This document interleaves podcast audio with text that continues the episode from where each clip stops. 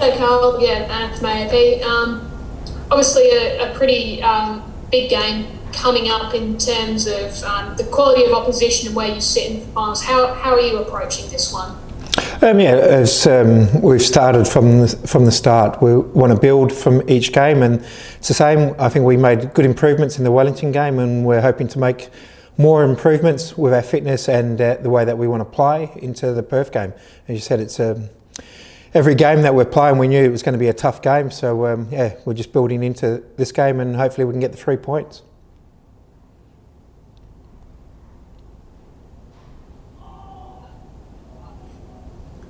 Anna, you still going? Next question. Uh, yeah, I didn't know if you were throwing to someone else. No, no, no. You, you, you're all good. Okay, no worries. Um, sorry about that. Um, obviously, um, you look at how the team's going and the position in the table and some of the results, I guess, before your tenure as well. Um, probably would be pretty keen to get a big scalp. There haven't been too many of them in your season so far. I guess how important is it to, I guess, really step up to the plate with um, with how tight things are against some really good quality opposition? Um, yeah, we knew that coming in at the start with the five games that we had against the top five teams. So we knew that we had to get off to a good start away to Brisbane, which we did, and we built on that against Wellington. Getting the point against Wellington, it was disappointing that we didn't get the three points there. And you know, as I said, we're building from game to game, and and tomorrow night against Perth again, we expect a, another Im- improvement in our performance. Um, you know, defensively, we've, we've been strong in both games. Um, and our link-up play is improving. You know, the first first 45 minutes against Wellington um, was very good. We controlled the game. Um, we just died off a little bit in the second half, and, and sort of some of our older habits sort of creaked in a little bit. So um, no, we're as I said, just building our performances from game to game. And, uh, you, mentioned being strong and you know, finishing well. Perth, we know under Popa, are, you know, one of the fittest and hardest running teams in the competition. What what do you have to get right against them? Is it striking hard and early, or is it keeping in touch with them the whole game? What do you have to get right? Um, look, we just have to stick. We've we've definitely got a, a, good game plan that we believe in against Perth. So we just have to be disciplined enough through the game and and stay in the game, as you said, um, and take our opportunities when they come. We'll definitely get opportunities with the quality of attacking players that we've got. You know, Kristian has scored in the last two games, and and Riley's getting better every game. You know, he's um, when we look at his numbers, they're improving every game. So we, we're expecting a big game from Riley on tomorrow night.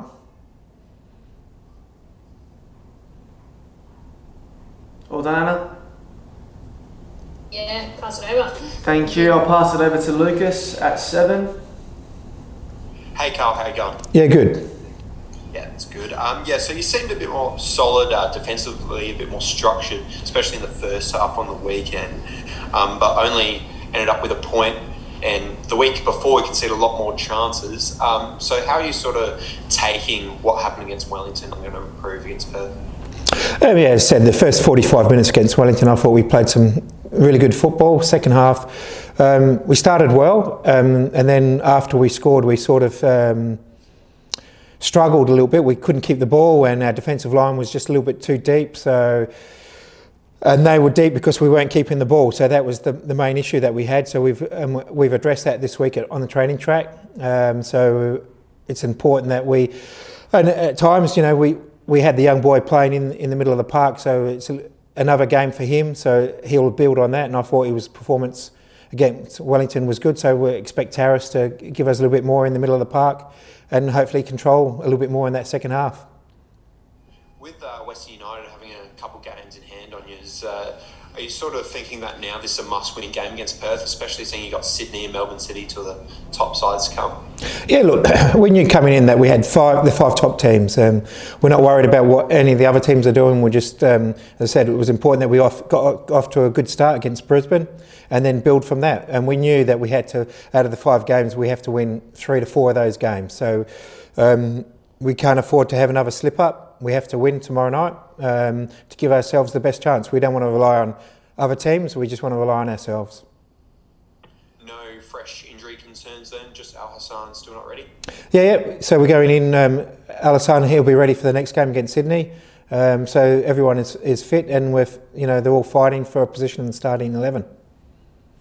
Finally, uh, Paul Izzo spoke the other day to us about uh, how he feels like the players are sort of puppets for the FFA and as they look to finish the season. Now it's come out that it looks like pay cuts might be a case again, even more so for next season.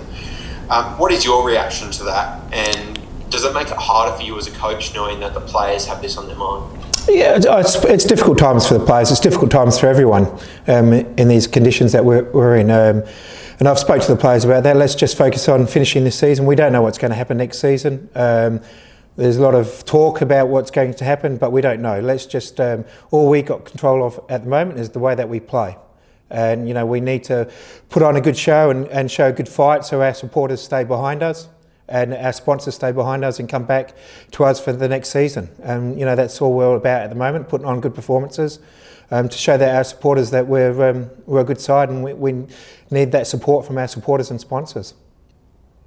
Thanks, Carl. Move on to the next one. Thanks, Lucas. Pass it over to Will Crouch at Channel 9. Hey, Carl. Um, thanks for chatting, mate. Just, um, I'd like to hear your thoughts. Is there much nervousness from your end and in the camp around, I guess, this this latest kind of co- the couple of COVID clusters near where you are? Do you have much nervousness about that? Uh, no, look, we've we've got pretty strict protocols around what we do, and even in the hotel, on what we're doing and how we look after ourselves. Our COVID office is pretty um, tough on that. So um, we know that we've been we've been good with our hygiene and our distancing. So um, there's no none of the players feel stressed about that at all. So um, you know we've changed hotels again. So what's I think that's four hotels in 11 days, which is a good for a change at times. So um, no, they're happy here. We we have got plenty of room outside here that we can move around. So that that's the important thing that we can get fresh air and move about freely four hotels in 11 days, you must feel like you have to be on your toes a little bit, ready to move at any moment. yeah, it's. Um, uh, I'm not unpacking everything out of my suitcase this time. I took everything out in the last time, but um, this time I'm only going half and half. Excellent. Thanks, Carl. Thanks, Will. Josh at 10. Yeah, hi, Carl. Um, the, the question must be asked, and, and Paul brought this up the other day what are all the teams doing in Sydney? Um, not sure what the other teams are doing. Um, I know they're all in different hotels spread around Sydney. Um, as I said, we're only really focusing on what we're doing and we're making sure our players stay in good spirits. We try to um, organise different activities for them in the hotel. So, um, and as I said, all, all, the way along, our playing group is very strong and, and um, they all like each other and get on very well. So in that in that regard, we're we're very very good. Yeah, so, sorry, uh, my mistake on the wording. I, I mean, why why um, are all the games scheduled in a place that um, the AFL and most other major sporting codes um, have identified as uh, the next sort of uh, most likely place for a COVID outbreak? And given that you've had to move uh, from four hotels in 11 days, um, yeah, why do you um, think the FFA such football games where they are? Well, I, th- I, think that's above my pay grade, that question, to give you an answer on that. I can give you, look, Sydney was always, when the, when the hub was going to um, be in place, it was always between Sydney and, and I think it was Queensland, and FFA have decided it was going to be um, logistically better to have it in Sydney. Um, you know, as I said, all the pl- all the teams are in their own hotels and they have their COVID, plans in place. So at the moment, I don't see there's too much of an issue. Is there? I mean, uh, Paul the other day said that, that nearly the whole playing group had, had questioned why they were in Sydney. Does the group have confidence that the season plus finals will be able to be finished in, in New South Wales? Yeah, most definitely. I think um, you know New South Wales, their numbers that they they're getting every day, they're, they're not high numbers. You know, for us, for a state with a popul- with a huge population. So um, you know, there's no, I'm not worried about it, and you know we talk a lot with the players about it. So they're they're comfortable. They're they're happy. They're playing football. They're getting the games out the way. So um, that's all they want to do how are you finding? I mean, it's your first time in this role, and uh, it's somewhat an, an audition for a, for a senior coaching role for the next season. All the added elements must make it hard to focus on what is your first time in a, in a senior coaching role. Um, look at. I keep repeating myself. Um, we, we come into this knowing what we are coming into with four weeks training, and our goal um, since the beginning has to um, put in good performances, um, show our supporters and our sponsors that um, we're a team that's worth supporting and, and getting behind us. And I think our performances so far have, have done that. And we're looking to build on that for tomorrow night's performance against Perth.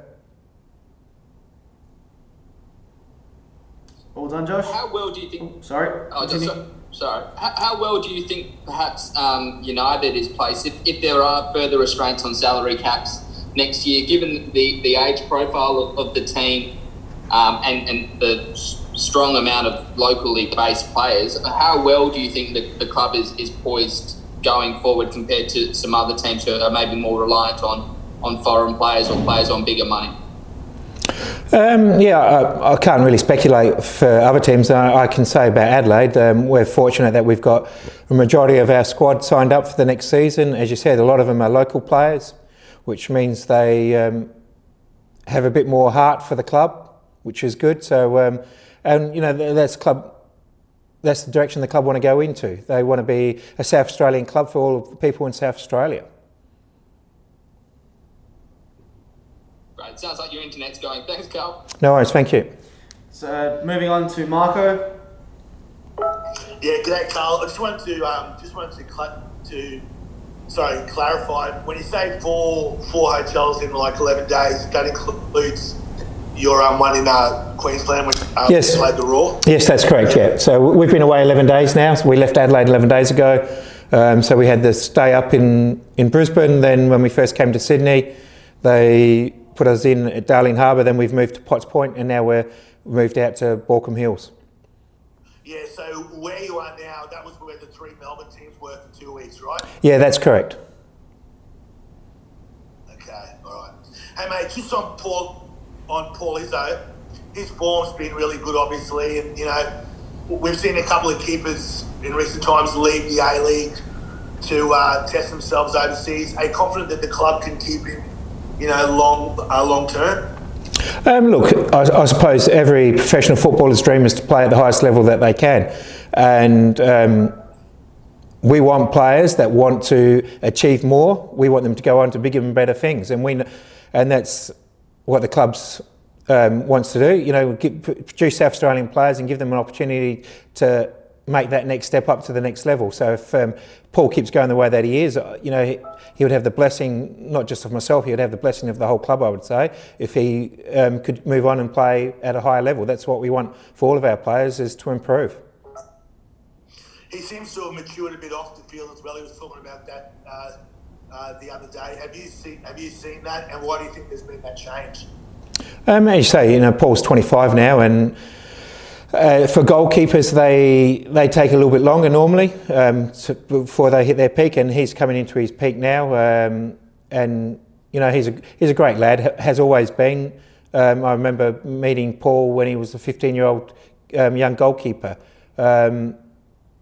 Um, his focus now is is excellent. He's, and I'm not saying it wasn't before, but um, as I say, he's just starting to mature more.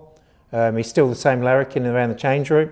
That hasn't changed. Um, so he's probably the loudest one in our change room, um, which is good for a goalkeeper. So he needs that communication with a playing group. So no, he's you know I take my hat off to him.